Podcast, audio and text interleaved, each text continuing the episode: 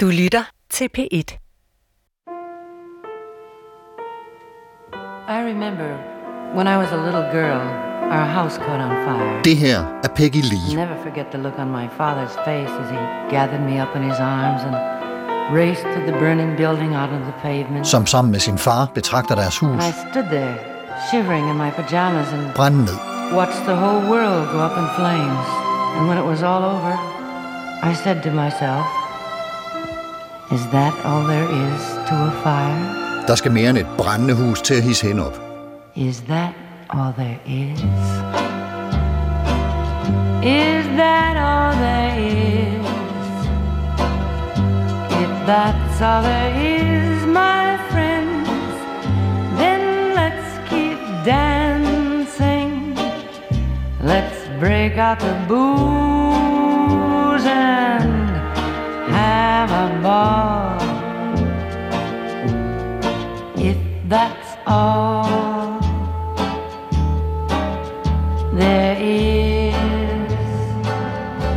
I had to kill you. I'm really sorry. I don't feel anything. That is so boring. I tv-serien Killing Eve er en af hovedpersonerne den unge og uudgrundelige legemorder Villanelle. Et menneske, hvis tidlige liv har været så fuld af modgang og udfordringer, at voksenlivet synes helt enormt kedeligt. Her er udtrykt i en scene, hvor man er i tvivl om det er sig selv eller den rolle, hun spiller, hun taler om. I wake up and I think again, really? I have to do this again? No matter what I do, I don't feel anything. I I hurt myself. It doesn't hurt. I buy what I want. I don't want it. I do what I like. I don't I don't like it.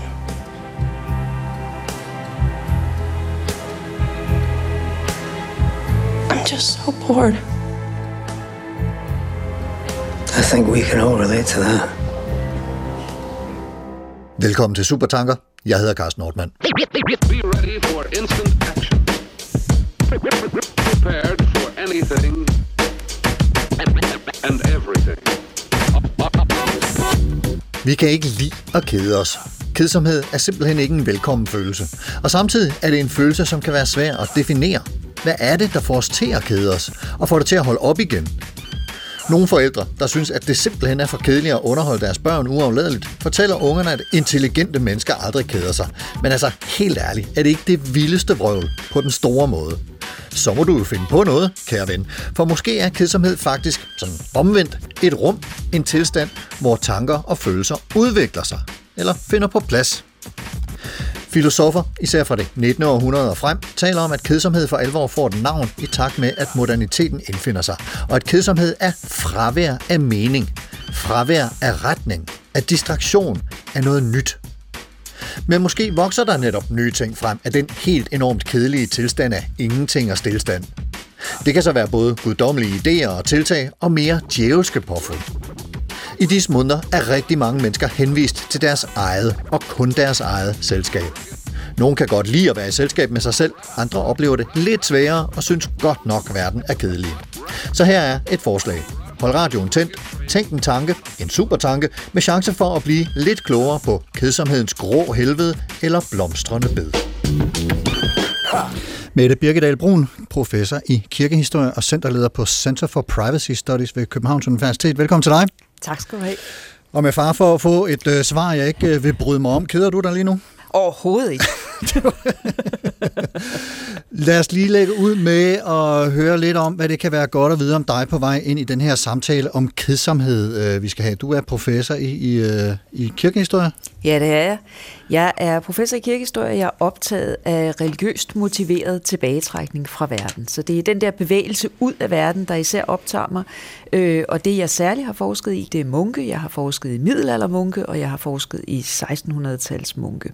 Som jo simpelthen trækker sig ind i en munkecelle for at hellige sig Gud. Lige præcis. Ja. Og muligvis kommer vi også til øh, i, i den, øh, af den år at, at berøre Jesus og hans mange døgn i ørkenen, hvor han jo også øh, trækker sig tilbage og keder sig så bragt, at der pludselig optræder en brændende busk eller noget. Der. Hvordan fandt du på at gå i den retning her? Altså kirkehistorie, munke, privathed, var, var der sådan ligesom en begivenhed i dit liv, hvor du tænkte, det her kalder på noget forskning, som jeg skal lave? Nej, jeg tror, jeg er opt- altså for det første er jeg optaget af historie, og det er på en måde sådan en eller anden romantisk ting med, at det er spændende med historie. Det er spændende, fordi det er anderledes, og det provokerer os, det udfordrer os. Det er lidt ligesom at tage til andre lande, ikke? Man møder andre livsforestillinger, som får en til at tænke over tingene. Så derfor er jeg optaget af historie, jeg er især optaget af historie, når det bliver fremmed for os. Og jeg synes jo, munke er spændende, fordi de er så fremmede. Ja. Men, men, men så det her med kedsomhed, øh, hvad, hvad er det, øh, du synes, der er interessant ved det? Det er spændende, fordi det er ligesom andre typer af følelser og erfaringer. På den ene side er noget meget almindeligt menneskeligt, så det, kan, det vil sige, at vi kan gå til en munk fra omkring 400-tallet, og så kan vi læse, hvad han siger om kedsomhed, og så er der måske et eller andet, der vækker glenklang hos os. Og samtidig er det så fuldstændig individuelt. Hvad der er kedeligt for dig er ikke det samme som, hvad der er kedeligt for mig. Jeg synes, den der spænding er utrolig spændende. Ja. Cecilie Ibor Prinslav, filosof og radiovært her på DR på P2 og P8. Velkommen til dig. Tusind tak. Keder du dig tit? Ja, det gør jeg. altså, det... I stigende grad, faktisk. Oh, okay. Altså, øh, ja, men det er helt forfærdeligt, men det gør jeg faktisk øh, rigtig tit.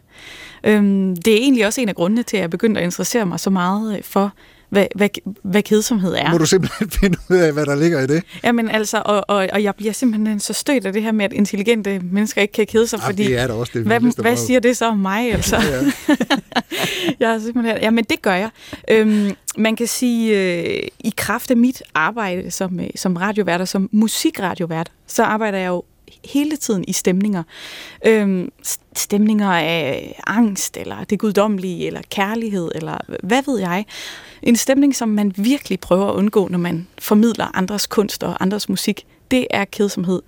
Øh, der er faktisk sådan et mantra i radio fra sådan en radioguru, der hedder Valerie Geller, som sådan fagfolk måske kender. Hun, hun har et slogan, der hedder Never be boring. Altså, radio, det må bare Okay. aldrig blive kedeligt, vel? Så det er det, man løber fra. Og så er det bare på det seneste begyndt at...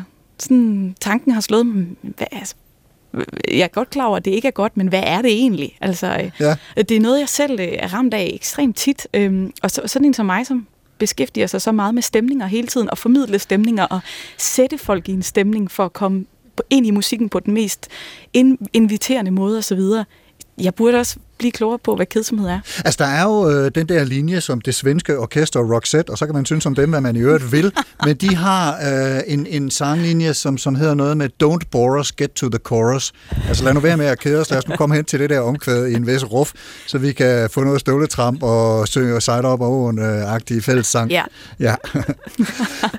Hvis nu der er en, øh, sådan en, en, en filosofisk pointe, som øh, det kan være godt for os alle sammen at have med i baghovedet i efterhånden, som vi taler os mere og mere ind på kedsomheden øh, og uddyber nogle af de ting. Hvad, hvad, hvad kunne det så være, øh, Mette Birkedal Brun? Er, er der en, en, en, sådan en sentens, det kunne være godt lige at have til at ligge i, i baghovedet? Jamen, jeg har en sentens, som, og den er, den er tilsyneladende fra Schopenhauer, som jeg ikke ved ret meget om ellers, øhm, og som jo ikke er en grinebider, men nu bruger vi ham lige i den her sammenhæng, Ja. øh, som definerer kedsomhed som en tam længsel uden genstand. Og det synes jeg faktisk er noget, måske vi kan arbejde med, at det sætter ligesom tre elementer i kedsomhed. På den ene side en situation, der ikke er tilfredsstillende, og som vækker den der længsel.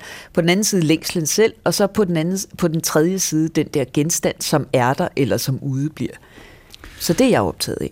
En tam genstand, som... Lad os lige få den igen. En tam længsel, tam længsel. uden genstand. Det var sådan, det var. En tam længsel uden genstand. Og Cecilie, har du en pointe, som øh, vi skal holde os i tankerne? Jamen, jeg synes egentlig, Mettes var super god, men jeg kunne måske øh, til, tilføje med et... Øh, altså, det kunne være spændende at dykke ned i, hvad det er, vi gør med streg under gør, når, når, når vi keder os. Altså, øh, det, det, Som er noget andet end at trille tommelfingre. Ja, altså, øh, det er, jo, det er jo ikke bare et ingenting, der sker jo noget, når man keder sig, eller gør der, altså. Og, og hvad er det, der sker? Det, det, det kunne være meget Og spændende. det er jo i virkeligheden meget det, vi skal undersøge her i det følgende. Yes. Yes.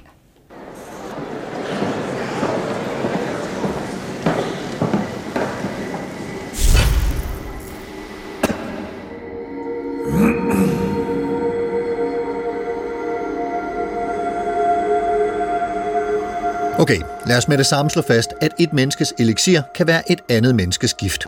Noget, som du synes er mega kedeligt, kan jeg måske synes er top interessant og omvendt. Og når vi taler om musik, kunst, film, litteratur, kan den samtale ret hurtigt blive svær, netop fordi der ikke er ret mange mennesker, der bryder sig om at få en elsket sang eller et andet værk udråbt som kedeligt.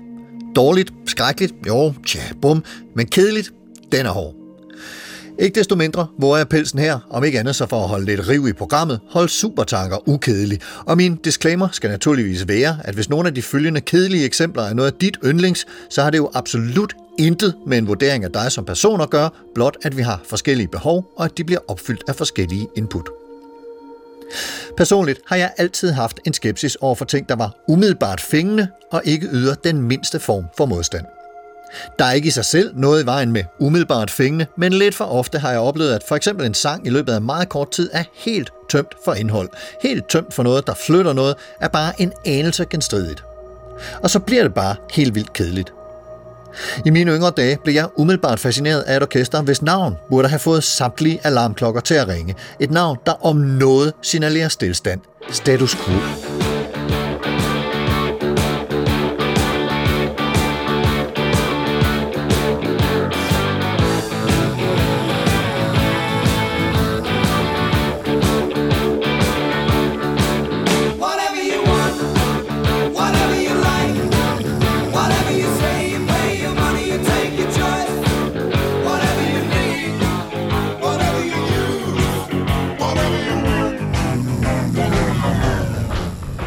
Et andet af mine tidlige teenageårs orkestre, der røg så meget ud, fordi det simpelthen var begrænset, hvad der var at hente på længere sigt, var Boston.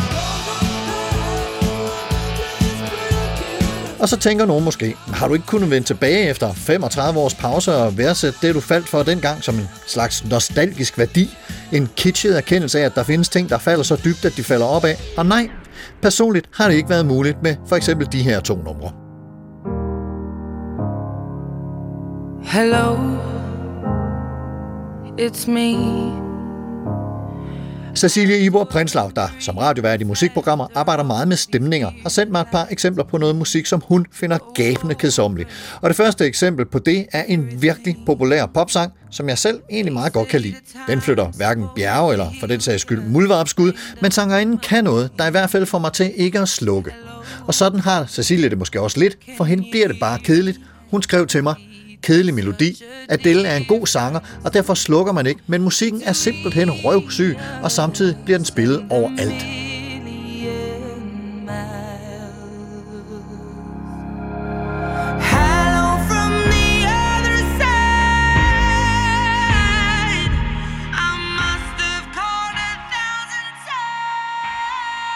Et andet eksempel fra Cecilies kedelige kabinet er But Thanks to Be God-satsen fra Hendels Messias.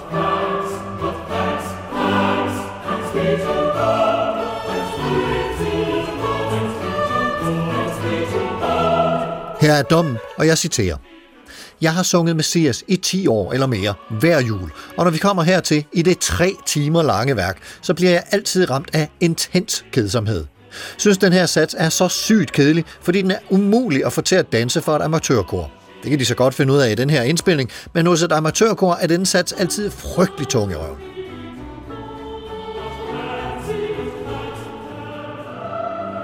Og så slutter vi af med et orkester, der ellers nok har nyt en vis form for popularitet, men som altså også i min bog er mere stafage end indhold.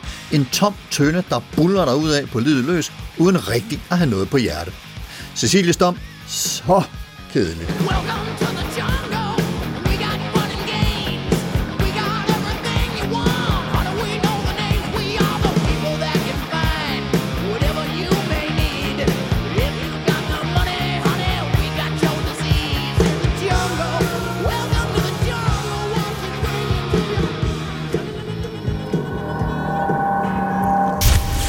Yes, status quo, Boston, Adele, Händel og Guns N' Roses har altså ikke den store lydhør her i studiet. Det har de så rigtig mange andre steder, og det tilkommer ikke os at kede os over det. Men Cecilie, vil du ikke lige øh, knytte et par overvejelser til, til de her kedelige øh, stykker musik med risiko for at blive kaldt snop, eller bare, hvad snakker du om? Det er da fedt. Ja, og jo først en øh, også øh, bemærkning omkring, hvor følsomt det er at, at kritisere musik, ikke? Altså, øh, Ja. det, øh, hvor mange disclaimer vi har været nødt til at stå med allerede og sige, det kan selvfølgelig godt være, at du kan lide musikken, men jeg synes bare, den er rigtig kedelig. Det er jo, fordi det er ekstremt følsomt for folk, ikke? Musik, nå, men øh, Guns N' Roses, altså jeg har ingen referenceramme til at forstå musikken overhovedet, så derfor er jeg sat helt af, når jeg hører det, og om det er det ene eller det andet nummer, det, det kan jeg simpelthen ikke øh, høre. Den er sådan ret, øh, ret simpel. Det, det, den interesserer mig ikke, den slags musik, og derfor kan jeg heller ikke forstå den. Øhm, så bliver det lidt mere spændende over i min egen afdeling. Hendels Messias er jo egentlig et meget øh, fantastisk værk, som mange elsker. Det er mere sådan en rituel kedelighed, og det var også derfor, jeg tog den med, fordi det er faktisk en del af oplevelsen at synge Messias for mig, at når den her sats kommer, så, så, så rammer det bare, gud, hvor jeg keder mig lige nu. Vi har stået og sunget i to og en halv time, og der er stadig 30 minutter tilbage, og jeg kan ikke slippe ud. Jeg kan ikke, altså jeg står her, og øhm, Det er simpelthen den sidste hårde hurdle, man skal igennem for at få finale-rushet. Ja, men og, jeg, og når jeg kigger ud på publikum, så tror jeg faktisk, mange kommer med den altså, samme sådan forventning af, at det er også et, et ritual, at, at man keder sig i løbet af Hendels Messias en gang imellem, fordi det, det er et fantastisk værk, men det er godt nok også et langt værk. Man kan ikke være til stede alle tre timer, øhm, og jeg står i hvert fald også selv som sanger, både fordi den er, ja, som jeg siger, den er svær at få til at svinge den her, og så bliver det bare sådan noget, but thanks, but thanks, but thanks, but thanks, but thanks. og til sidst, Det kører lidt i ring, lyder det så. ja, ja. Yes, men, men lad os øh, prøve, og nu, nu kommer vi så en lille smule ind på, på Gud, og så bruger jeg lige det som en eller anden form for overgang til de her munke, fordi hvis vi skal prøve at komme en lille smule tættere på en beskrivelse af, hvad kedsomhed er, øh, Mette Birkedal Brun, med udgangspunkt i de her munke, hvad, hvad, hvordan definerer du så i din forskning øh, kedsomhed? Ja, men der skal man jo forstå ligesom hele sammenhængen for munkelivet. Og- Og munkelivet er, som du også sagde i indledningen, det handler jo om at trække sig tilbage fra verden for at komme tættere på Gud. Og det vil sige, at øh, ideen er, at, at hverdagen og hele livet og nat og dag skal være drevet af sådan en intens længsel efter Gud, som skal være på højdepunktet hele tiden. Og det er faktisk, det bringer mig lidt til det, du sagde med Messias, øh, Cecilie, fordi der er også et eller andet, men måske har man brug for lavpunkter en gang imellem for at kunne mærke højdepunkterne eller sådan. Men ideen med munkelivet er ligesom, at det skal være intenst, uafbrudt, ikke? Det kan jo Øhm, være, at Hentel simpelthen var topgenial, at han med vilje lagde en, en kedelig passage Det ind det. for at... Ja. Så man længtes efter, og så kunne virkelig mærke suset, når det Ja, så kom. Jeg ved det ikke. Øhm, men, men det, der er med, med den der synd, som det jo er, Acadia, er altså, at man pludselig mærker en tomhed, eller at man, at munken mærker en tomhed.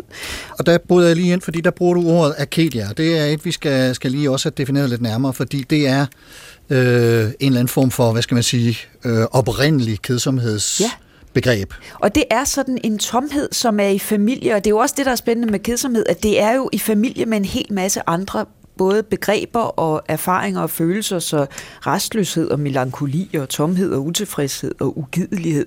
Øh, Så det ligger i sådan det der felt, men det er dybest set er det den der det fravær af, af, af, af, af mening eller opfyldelse, øh, så, og kedsomhed er i virkeligheden et godt, et, en, et dækkende betegnelse for, hvad det føles som.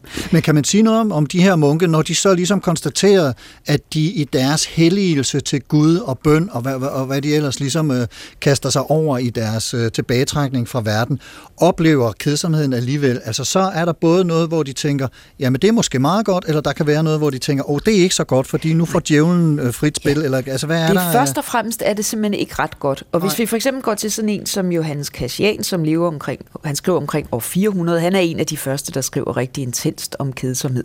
Og han fortæller, eller om Akedia, at når man mærker, når munken mærker den her Akedia, så føler han lede ved sin situation, så han føler lede ved de andre munke, han føler lede ved sit liv. Så det er den der, det der fravær af mening i den øjeblikkelige situation, og, og, og sådan, netop du, du sagde også, Cecilie, det der med, jeg, jeg kan ikke slippe ud, og det er i virkeligheden også den der, hvad er det for en situation, jeg står i, jeg vil væk, jeg vil være et andet sted. Og det er der, det bliver farligt, fordi så kan djævlen komme ind, og hvis vi skal gå tilbage til den der Schopenhauer med en længsel uden genstand, så går djævlen ind og sætter alle mulige genstande op for munken, som kan være sex eller mad eller alt muligt, som er alt det, munken ikke må. Ikke? Så, så, øh, så det er det, når den der kedsomhed indfinder sig, så har djævlen frit spil for at sætte et mål op for munken, som kan forstyrre munkens drift mod Gud og i stedet for at vinde den der drift. Kommer med sted. alle mulige jordiske fristelser, som... Lige øh, præcis. Ja, ja, det er ikke så Lige godt. præcis. Cecilie, du har gjort dig tanker om, øh, hvilken mening der er i, i øh, tilbagetrækning, hvis man ikke er religiøs. Altså ud fra, hvad Mette hun fortæller her om, om munkene, hvad, hvad, hvad er så den afgørende forskel for dig at se i, i, med kedsomhed for ikke-munke? Øh, nok det, at, at man ikke på den måde søger den der tilbagetrækning øh, fra verden, hvis der ikke er noget formål med den, kan man sige. Altså hvis man ikke tror på, at der er et formål med den som sådan. Men øh, altså, så jeg har været lidt på jagt efter nogle kedsomhedsanalyser, som stemte overens med den oplevelse, jeg som sådan et tror jeg meget almindeligt ikke religiøst øh, menneske oplever. Jeg kan faktisk sagtens forstå den der øh, dæmoniske ting, der bliver snakket om, fordi noget af det, man må sige, det er kedsomhed, den trænger sig virkelig på. Ligesom sådan en djævel, der stikker øh, sådan ansigtet frem. Ikke? Jeg synes, man finder en rigtig god øh, analyse af øh, kedsomheden hos Heidegger, som, som jeg lige sådan hurtigt vil også, også gøre den lidt til min egen. Altså, fordi, men altså, han identificerer ligesom tre, tre stadier af kedsomheden, som, som jeg synes øh, egentlig indkrænder sig meget fint, det her meget sådan abstrakte øh, begreb, som er som den første en, en kedsomhed ved, ved, ved, ved ting, altså en, en film, der bare er enormt kedelig, eller en samtale, man har, som er enormt kedelig. Og hans eksempel er et selskab, man holder, som er, er kedeligt, hvor man siger, at musikken, vi hørte, var god, maden var god, folk var så pæne ud. Der er egentlig ikke noget at sætte en finger på, andet end at det bare var enormt kedeligt. Øh, kan jeg se her bagefter. Øhm, og øh, og det, den tror jeg, de fleste kender. Og de kender nok også de fleste det næste stadie, som er sådan en kedsomhed ved sig selv, som han skriver. Sådan en ubestemt kedsomhed, som ikke er rettet mod et selskab, men mod sig selv, som måske, lad os blive ved selskabet, den vært til et selskab, som bare hele tiden holder sig ved das Mann, som man kalder. Altså sådan nogle, Nå, har I så læst overskriften i øh, politikken også? Okay, nå, har I set den nye udsendelse på DR? Nå. Altså sådan nogle, sådan nogle øh, ufarlige, også lidt upersonlige taleemner, at man var den kedelige vært også, og på den måde kedes. Og det kan man så også være for sig selv. Ja, man kedes ved sig selv. Åh, hvor var jeg bare kedelig. Jeg var slet ikke mig selv. Jeg var bare sådan en, jeg var, jeg var bare sådan en, man burde være. Øh, og, og blev ved den rolle hele aftenen. Og så det sidste stadie, som jo virkelig er det slemme, ikke? Den fuldstændig gennemsyrende grundstemning af kedsomhed, hvor det hverken er en ting, der keder en, eller sig selv, der keder en, men det er kedsomheden, der keder en. Ikke? Og det er her, det bliver virkelig dybt. Og, og, men, men Lidt af det, vi hørte Villanelle give udtryk for øh, i, i introen, ikke? at øh, Ja, ja, ja. Men, alt bare var... Men det, jeg så synes faktisk er spændende her, det er øhm, det, er det som, som han beskriver som, som mange filosofer, både før og efter ham, helt tilbage egentlig fra Sokrates også, men især moderne filosofer, beskriver det her, hvad, hvor, vi, vi kender alle sammen følelsen af at forsøge at jage den her ensomhed, eller ikke ensomhed, det er det jo nok egentlig også, men en kedsomhed væk. Vi prøver, at, man kender det fra en koncertsal, man rykker sig i stolen, og hvorfor gør man det egentlig? Man, man, man prøver sådan ligesom at jage den her følelse væk, og, og de beskriver det som, at man, man har en åbenhed inde i sig selv, en tomhed inde i sig selv, som man altid prøver at dække over. Man prøver at tilsløre kedsomheden, og det gør på alle mulige måder, altså nærmest slå sig selv i hovedet. Altså, det, det kan være alt muligt, man gør, ikke? Altså, for at jage den her kedsomhed væk. Og, øh, og jeg har hele vejen igennem her blevet ved med at tænke, det er det samme som at have kvalme.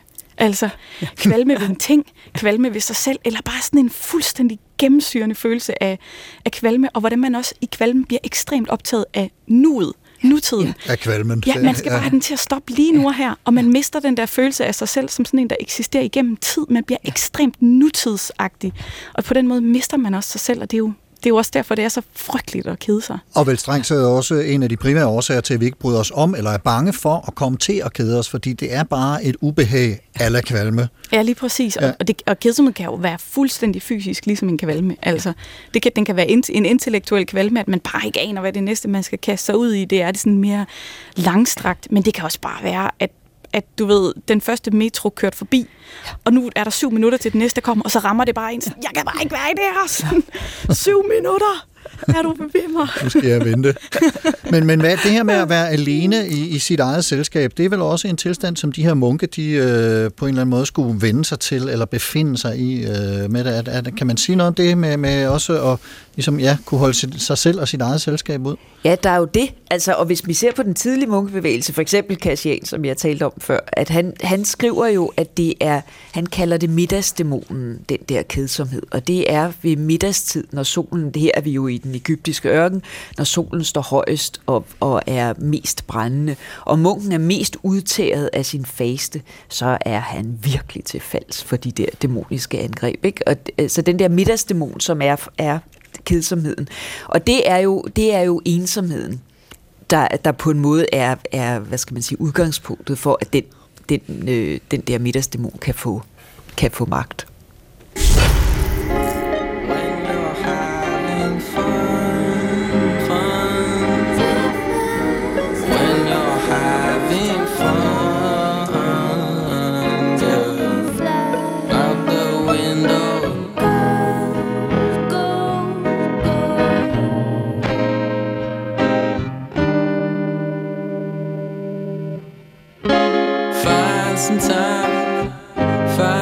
Time to do something. Det er ikke lykkedes mig at finde ud af, hvor ordet kedsomhed eller at kede sig kommer fra. Jeg forestiller mig, at det kan have noget at gøre med at være ked af det, altså ked af en situation, hvor der ikke sker noget. Jeg har også overvejet, om det har noget at gøre med det gamle latinske eller græske ord akedia eller acedia, som ligger i feltet omkring at være ligeglad, ikke bryde sig om eller ikke tage sig af.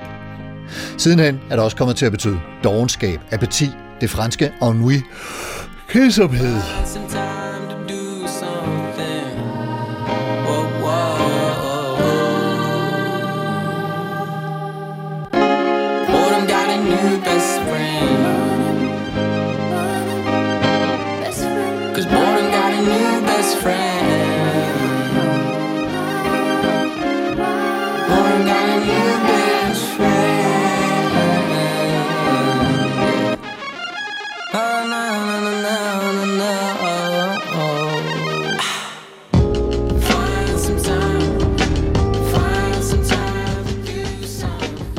I middelalderen blev acedia ofte placeret sammen med den katolske dødssynd ledhed. Hos Thomas Aquinas i 1200-tallet er acedia det, der fører til flugt fra det guddommelige og til, at man er ligeglad med at være ligeglad. Og i Dantes guddommelige komedie fra 1320 er det ikke bare en strafbar synd, men synden, der fører Dante til grænsen af helvede. Acedia som begreb og ord døde angiveligt ud i løbet af renaissancen og oplysningstiden. I 1933 erklærede Oxford English Dictionary det for udgået, men få årtier senere dukkede det op igen og blev blandt andet brugt af forfattere som Aldous Huxley og Ian Fleming, ham der lavede James Bond. Aldous Huxley har skrevet essayet Axidi, og forfatteren David J. Kort, mener simpelthen, at acedia var en primær årsag til, at Nokias mobiltelefonvirksomhed kollapsede. Det er han beskrevet i bogen The Decline and Fall of Nokia. Desuden har orkestret Manic Street Preachers sunget om Acedias Blackest Hole i sangen Of Walking Abortion, som handler om nihilisme og fortvivlelse, blandt andet med de indledende, lidet opmuntrende linjer. Livet er blyvægte, pendulet døde, ren eller fortabt, tilskuer eller korsfæstet, anerkendt sandhed, acedias sorteste hul, junkier, drukkenbolde, hårde, nationens moralske selvmord, taber, løgner, falsk, kunstig, ingen tager sig af noget, alle er skyldige, fucked up, ved ikke hvorfor, stakkels lille dreng. Vi er alle omvandrende aborter. Altså, så er der sgu ikke meget spas eller lys i sigte.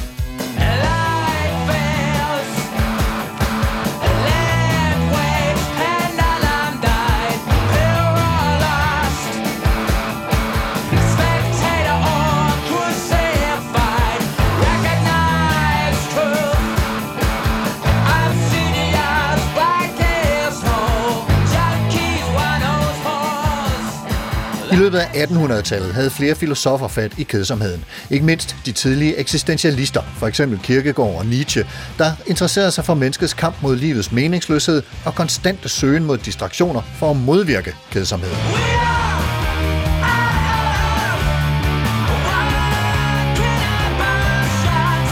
Men Kierkegaard kunne også godt blive ramt af en ugidelig kedsomhed. Citat. Jeg gider slet ikke. Jeg gider ikke ride, det er for stærk en bevægelse. Jeg gider ikke gå, det er for anstrengende. Jeg gider ikke lægge mig ned. Tænden skulle jeg blive liggende, og det gider jeg ikke. Eller jeg skulle rejse mig op igen, og det gider jeg heller ikke. Summa summarum, jeg gider slet ikke. Kierkegaard kan måske have været inspireret af franske Blaise Pascal, som i første halvdel af 1600-tallet skrev, at vi søger hvile i kampen mod visse forhindringer, og når vi er kommet over disse hindringer, er hvilen ubærlig, fordi den er så kedelig. Arthur Schopenhauer mente, at kedsomhed var et grundvilkår i livet og skrev, hvis livet selv besad en positiv værdi og et sandfærdigt indhold, ville der ikke være noget, der hed kedsomhed.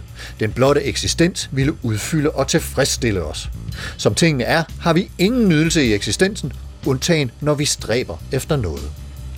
Martin Heidegger beskrev det at vente på toget som en af kedsomhedens ultimative manifestationer.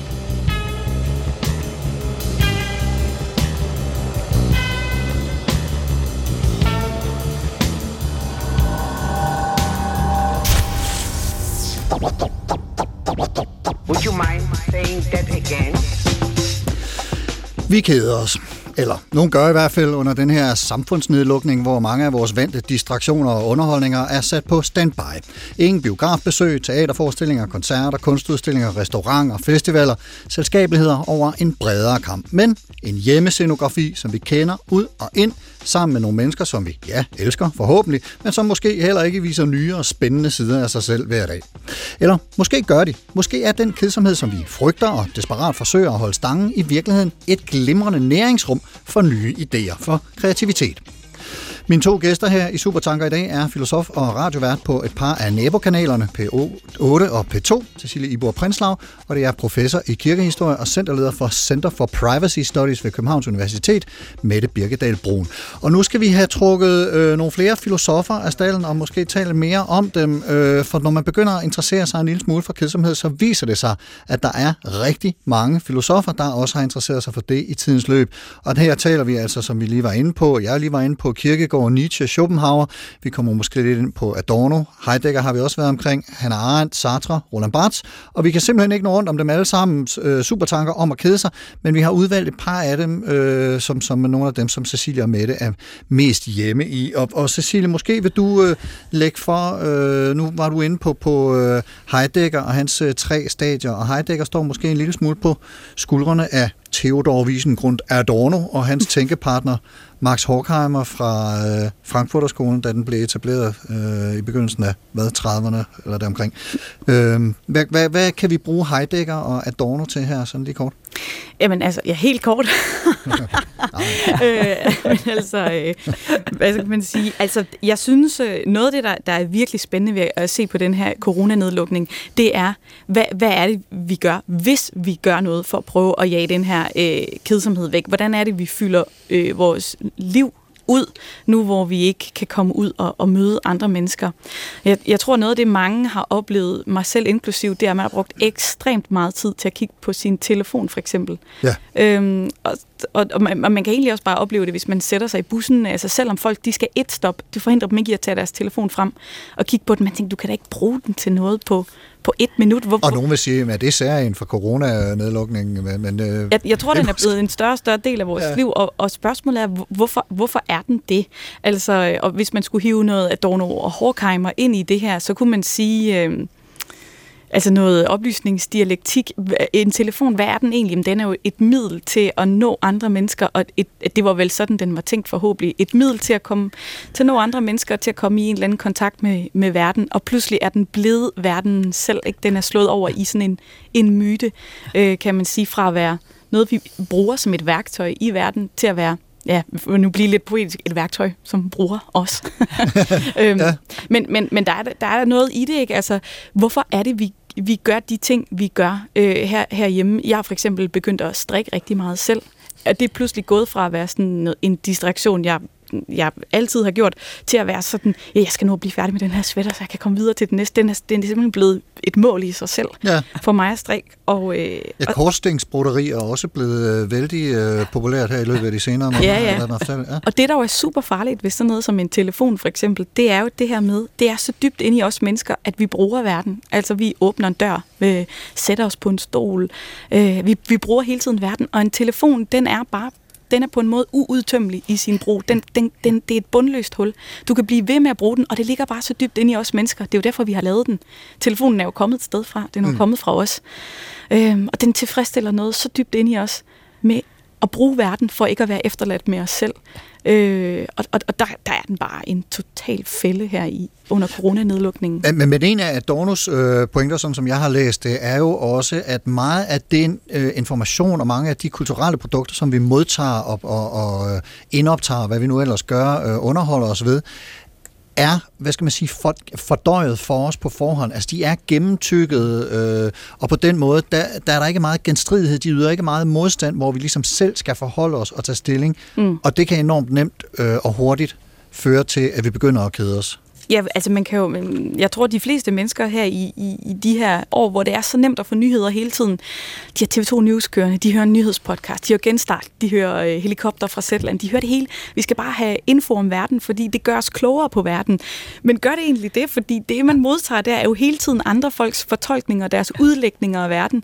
Og et eller andet sted, altså igen den her dialektik, det slår om fra at være en nysgerrighed på verden, til at blive sådan en passiv øh, fodring af, af verden, som, som, hvor man måske ikke selv er medtolkende helt øh, på samme måde, som man ville være, hvis man kunne gå ud og diskutere, at, at den her bygning er grim, eller hvad er den, med sin gode ven, ikke? Altså, gør brug af verden. Så, så det, er den der, det er den der oplysningstanke, der ligger dybt inde i os, at forstå verden. Det, er også, det ligger jo dybt i os, ikke? At få magt over verden ved at forstå den, der slår om i netop sådan en myte. Altså, hvorfor skal vi egentlig følge med i nyheder hele tiden? Det bliver jo mytologisk for os, ikke? Mm.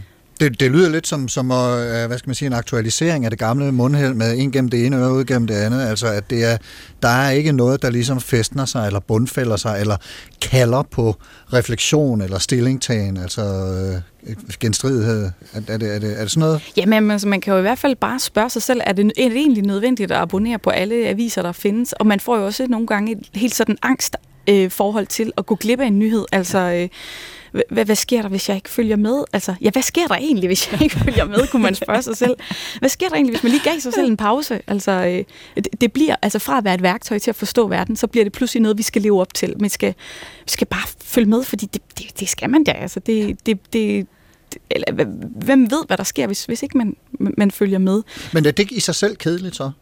Ja, det synes jeg, det er, fordi, øh, fordi som sagt, at det er ikke udtryk for en, en, en brug af verden. Det er, det er bare en, en, en fodring. Altså, jeg vil, jeg vil sige, det er næsten sådan en lammelse bare at sidde og, og blive pr- proppet med, med andre folks udlægninger af verden. I forvejen fordøjet øh, Ja. ja, materiale.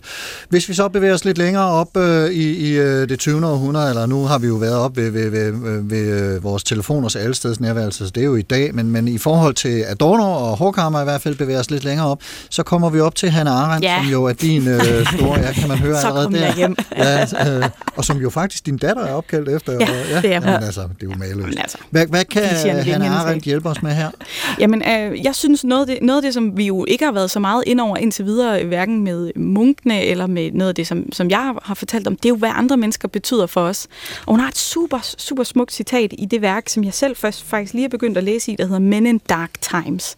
Og Dark Times, på det her tidspunkt udtryk for besættelse, 2. verdenskrig, øh, også sådan en ideologisk mørk tid. Men, men den på mange måder har nogle paralleller til i dag. Jeg tror også, man vil kalde det en mørk tid, vi, vi har levet i det sidste, det sidste år. Og der skriver hun, og nu oversætter jeg lige sådan lidt løst, fordi det er jo på engelsk, ikke? Men altså, at selv i de mørkeste tider, for eksempel lige nu, der har vi ret til at forvente noget oplysning, noget illumination. Øh, et sådan lys kommer givetvis mindre fra teorier og begreber, end fra det lille sidrende lys, andre mennesker kaster. Og det synes jeg er en ekstrem spændende pointe at, øh, at gribe fat i det her med. Mm, vi har jo fundet, opfundet alle mulige måder at være sammen på her under coronanedlukningen. Zoom-middag, fællessang over tv'et osv. osv. Men jeg tror alligevel, at det øjeblik, vi kan igen sætte os til et selskab med hinanden, vil vi opdage, at jamen det er, vi kan godt bilde os ind, at, at det er næsten det samme at være på Zoom og, og så videre. Men det lys, lys sådan i en poetisk forstand, andre kaster, det er altså måske lidt at sammenligne med en virkelig god stuelampe, du har hængt op. Du har fået perfekt belysning i din stue. Og når det så bliver sommer, så går det op for dig, at solens lys, det er bare noget andet. Altså, øhm, man kan godt næsten, næsten glemme, at det lys, som andre mennesker kaster, det er, det skal opleves i virkeligheden. Det er, altså, det er en del af, af vores, det, der gør os til mennesker det er at møde et rigtigt ansigt. Mm. Og nu føler jeg mig fristet til at vende tilbage til munkene med det, for, fordi de, øh, altså en ting er, at de selvfølgelig hengav sig til bøn og, og anden religiøs udfoldelse i deres eneceller, går jeg ud fra, at det ofte øh, har været, men, men har vel også haft et liv sammen, måske netop af den grund, altså havebrug og fællesbøn og, og spisning osv. osv. Altså hvad, hvad, Alt muligt. Når vi kommer op i, i, øh, i middelalderen, så, så mange af, af munkeordnerne og, og, øh, og klostrene har jo faktisk ikke ret meget aleneliv, og det går jo så også hen og bliver et problem. Altså det der med at være sammen med andre mennesker hele tiden er en del af askesen for så vidt, fordi det simpelthen slider så meget er tankegangen, at det at være del af et fællesskab er simpelthen også en, en del af prøvelsen. Altså det kunne Sartre ikke, det der med helvede af de andre. Altså det tror jeg, munke i middelalderen kunne skrive fint under på. så, så en masse regler for, hvordan den der måde at være sammen på øh, skal foregå, ser vi. Og, og, og så det er lidt noget andet, og jeg er fuldstændig det der med, med lyset, Cecilia, den der den der, øh, det man ikke kan forestille sig, det er vel også det, der er med kedsomheden, at man kan forestille sig det hele. Der kommer ikke noget ind udefra, som man ikke kan tænke sig til. Og det er vel også der, det går hen og bliver plagsomt. Og det er jo der, andre mennesker er fantastiske, fordi de bringer det ind, vi ikke kunne have sagt os selv. Og, og, og det bringer mig faktisk til at tænke på øh, noget, som, som jeg tror, du og jeg talte om øh, frem mod den her udsendelse, Cecilie, men som jeg er sikker på, at du også har en mening om med det. Nemlig det her med søndefaldet, altså at vi bliver sparket ud af paradis og væk fra den evige lykke, hvor alt jo bare er fryd og gammel og guddommelig øh, bliss, eller hvad vi nu øh, skal kalde det med i mangel af dansk ord lige der, som måske også godt kunne være en lille smule kedeligt. Eller hvad? Altså, at, at, Ja, det, jamen det kan man jo sagtens sige, at vi er, vi er blevet sparket ud i en længsel efter noget, som vi ikke længere har. Ikke? Og spørgsmålet er, om den længsel, altså det, det er den grundfortælling, der, om den længsel kan et eller andet, om den kan, om den kan drive noget. Ikke? Altså om det er, er simpelthen længslen efter noget, der definerer ikke kedsomhed, om man så må sige. Altså at, at det der med, og, der, og det var måske også en af de ting, Schopenhauer øh, var, var inde på, at, at vi længes, at en længsel uden genstand, ikke? Ja, som, som ja. Det, du citerede, ja. Øh, der, jeg tror, der var en også øh, definition, jeg læste et sted, som hed, øh, at, vi, at når vi keder os, så er det fordi, vi ønsker os og ønsker os noget. Ja, det tror jeg, mange kender. At der er bare, altså, der er bare ingenting. Nej. Øh, og der kan man jo sige, apropos eksistentialisterne i øvrigt, øh, Albert Camus' øh, roman Den Fremmede, som jo også handler om hovedpersonen Merceau, som, Merceau, som keder sig noget så. Gud, jeg lidt for nu at sige det på den måde. Ja. ja. Mette øh, Birkedal Brun, øh, du har også taget øh, den franske kulturteoretiker, han har strengt taget øh, Roland Barthes med, øh, som, som øh, kan, kan noget om det her, øh, måske særligt taler ind i litteraturens, eller i hvert fald kulturens øh, verden. Hvad er det, Barthes? Øh, Jamen, altså, jamen, bare fordi han er altid sjov at tænke med, og han er, der er jo, dels er der noget med i hans biografi, at han keder sig selv ret, altså han keder sig ret meget, tror jeg, som er en form for arrogance, som er interessant, det der med, ej, det her, igen, som du sagde, Cecilie, det her selskab er simpelthen for kedeligt, ikke? Øhm, men så taler han jo også om kulturens forudsigelighed, altså som også igen den der forudsigelighed, som er interessant. Der, hvor jeg er særlig optaget af ham, det er den måde, han taler om litteratur på, helt ned på sætningsplan. De åbninger, de sprækker, der findes i den gode sætning, som åbner ind mod en mening, som måske ikke er der, måske er der, og hvor læseren bliver involveret i at skabe den mening. Og det er jo det, der måske også er med kedsomhed. Er, det et, er der også en form for undertryk i det, som kan, kan drive os frem mod noget meningsskabelse? Altså, at, at, at det, der er ved den gode litteratur, det er, at der står faktisk ting mellem linjerne, som ikke er Lige udtrykt præcis. i de sætninger, der, der står på siden. Lige præcis. Ja. ja. Og der kan man jo sige det her med, med øh, ting, som er forudsigelige, og, og øh, altså, øh, Nietzsche har jo det her begreb om den evige genkomst, at øh, tingene bare gentager sig. Nu hørte vi lige øh, øh, Tyler, the Creator, øh, synge om, øh, at nu må vi finde tid til at lave noget, og find some time to do them, something, men boredom got a new best friend, og det er, der sker bare ikke rigtig noget, som vi ikke kender til i forvejen. Det hele er bare en gentagelse af det, øh, vi godt vidste, hvad var.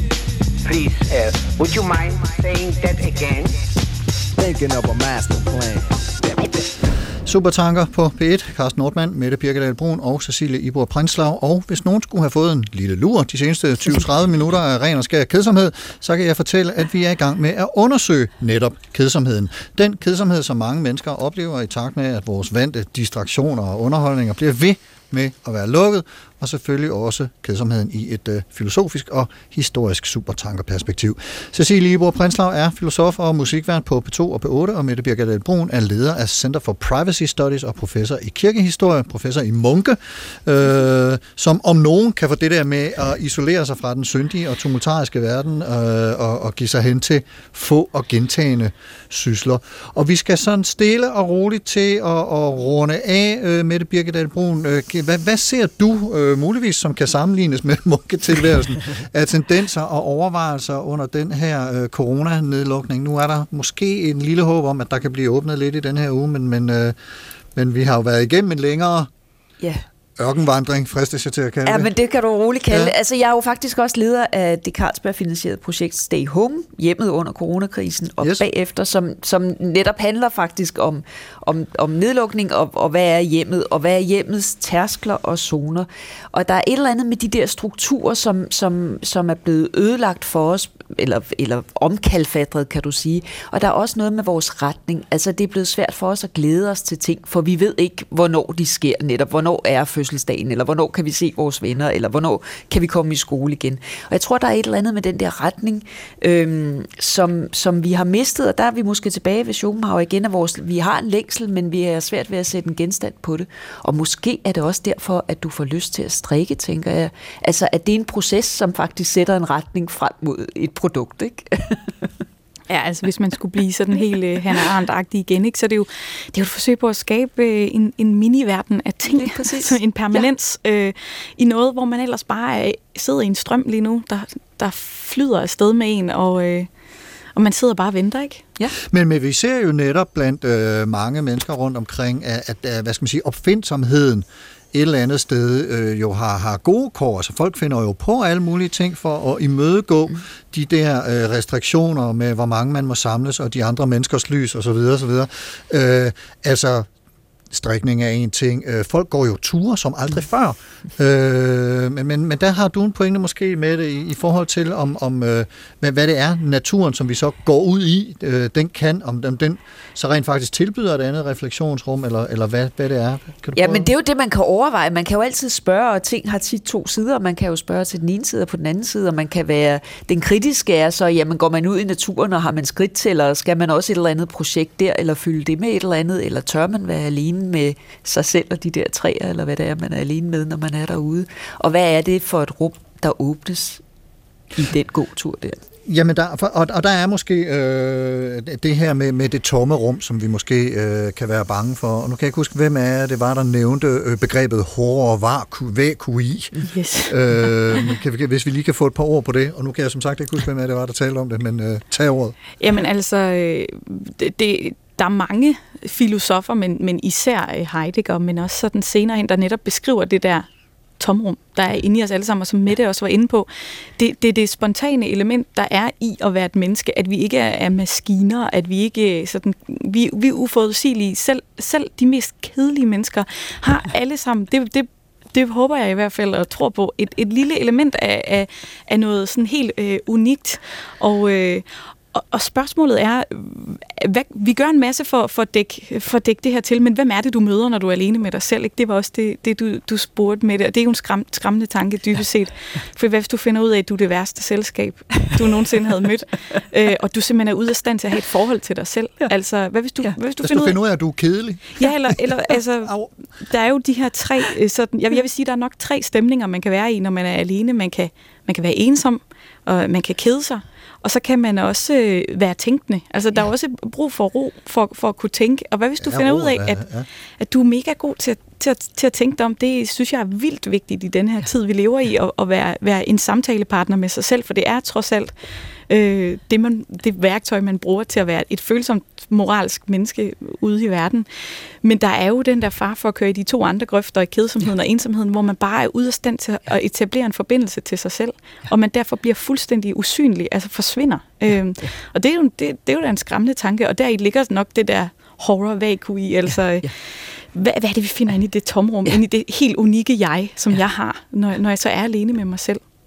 Og er det, altså Cecilie, fordi du snakker med det om, om, om det her med tærskler og zoner og, og, øh, og, og bevæge sig ud, og man kan sige klostermuren og områder inde i kloster, som jo selvfølgelig også er nogle inddelinger i zoner med forskellige tærskler imellem. Er der ellers nogle, øh, hvad skal man sige, sådan særlige kedsomhedsovervejelser, eller måske trends i forbindelse med vores allesammens isolation fra hinanden og oplevelsesøkonomien, som du har noteret dig, som, som øh, vi lige skal have med her på faldrebet? Altså, jeg læste faktisk en sjov artikel i... Øh, nu, nu, øh, nu har jeg den ikke med, fordi jeg vidste ikke lige, at det var der, vi skulle hen, men jeg læste, jeg tror, det var i Information, jeg læste den for nogle år tilbage, Men en journalist, der ikke anede, hvad han skulle skrive om. Så han besluttede sig for at tage ind på, jeg tror, det var Statens Museum for Kunst, og så sætte sig foran et maleri i to timer, og så bare se, hvad der skete. Og det viste sig, og han fik en fuldstændig psykedelisk oplevelse af at sidde foran sådan et Asger Jorn øh, maleri. Og det er da super modigt af en journalist at kaste sig ud i den, sådan, øh, uden at vide. Det, det er jo det, man som journalist, der ved man altid, hvor man skal hen. Man har den der trakt, man stiller de rigtige spørgsmål for at komme det rigtige sted hen og få sin kilde til at svare på de ting, man gerne vil. Men den der åbenhed, bare se, hvad der, hvad der melder sig, når man bare sidder og venter, øh, det, tænker jeg, det kan man godt prøve derhjemme.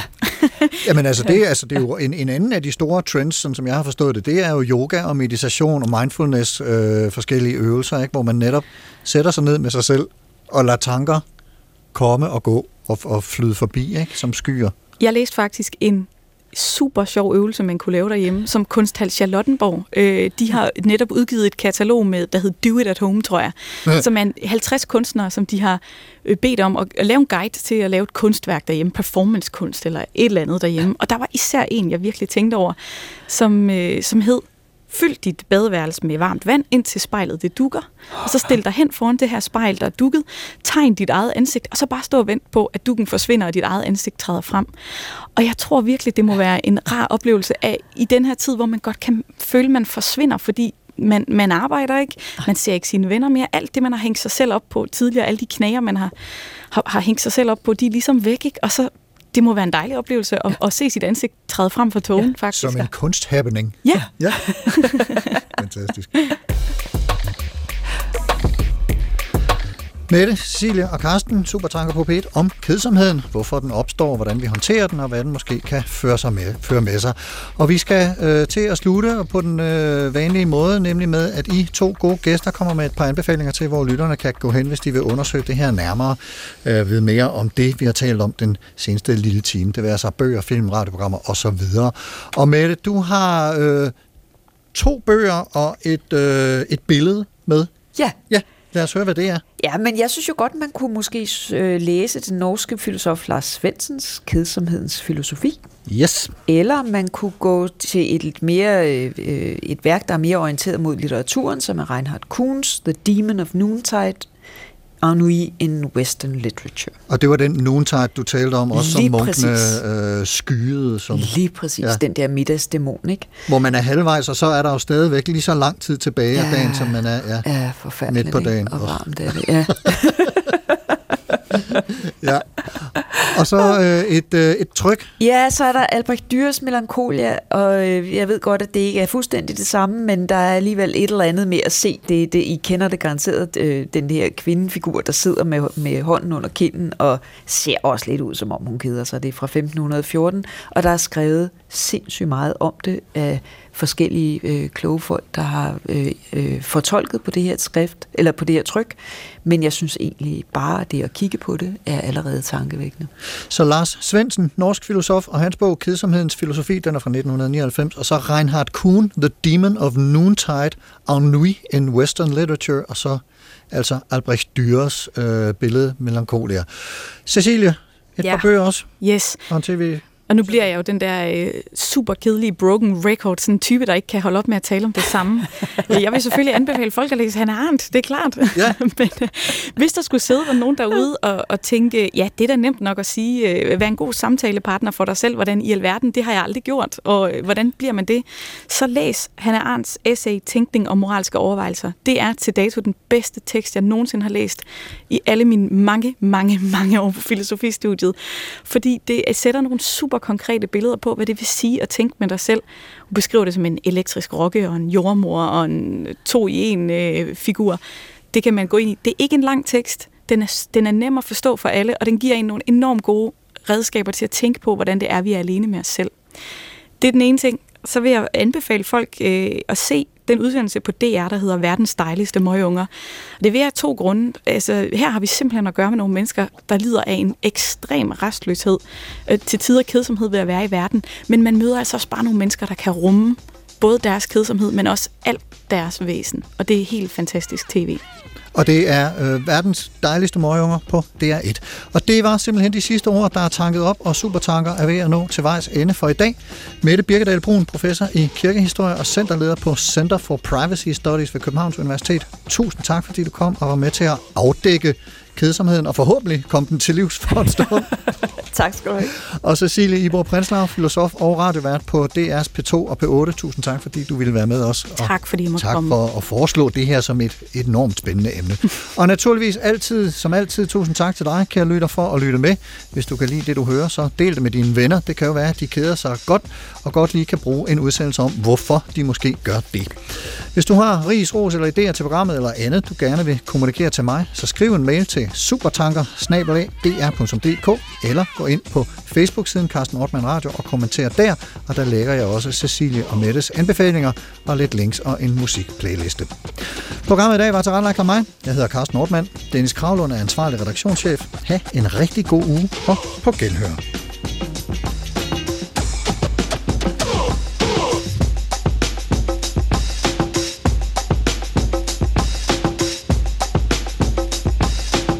Thinking of a master plan. Hør flere podcasts fra P1 i appen DR Lyd.